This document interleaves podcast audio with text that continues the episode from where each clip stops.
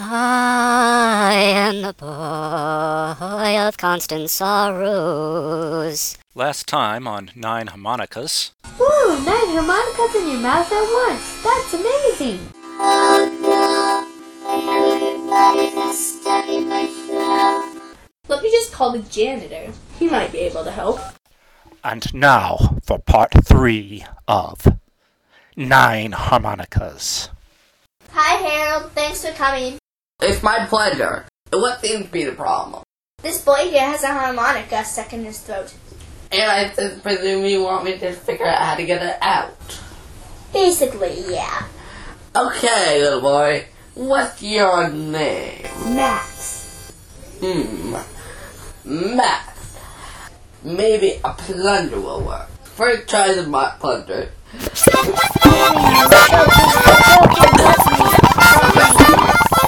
Plunger didn't work. Ah, yes! My trusty pliers.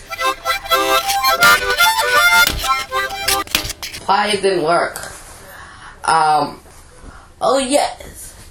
My next idea is plumber snake. What is it? It's um a steel coil with a drill on the end, and it always works. It sounds a little dangerous. Nah, Okay, then go ahead. Open up.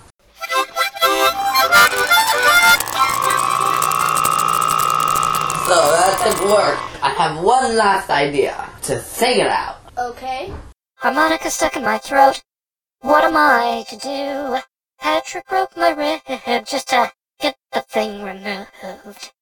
Patrick broke my rib just to get it removed. Went to see the nurse, see if she could help. She hung me up by my heels till I nearly passed out. Hung me by my heels till I nearly passed out. Then I started singing. How can this help? I say. With it one final blow, this harmonica popped out.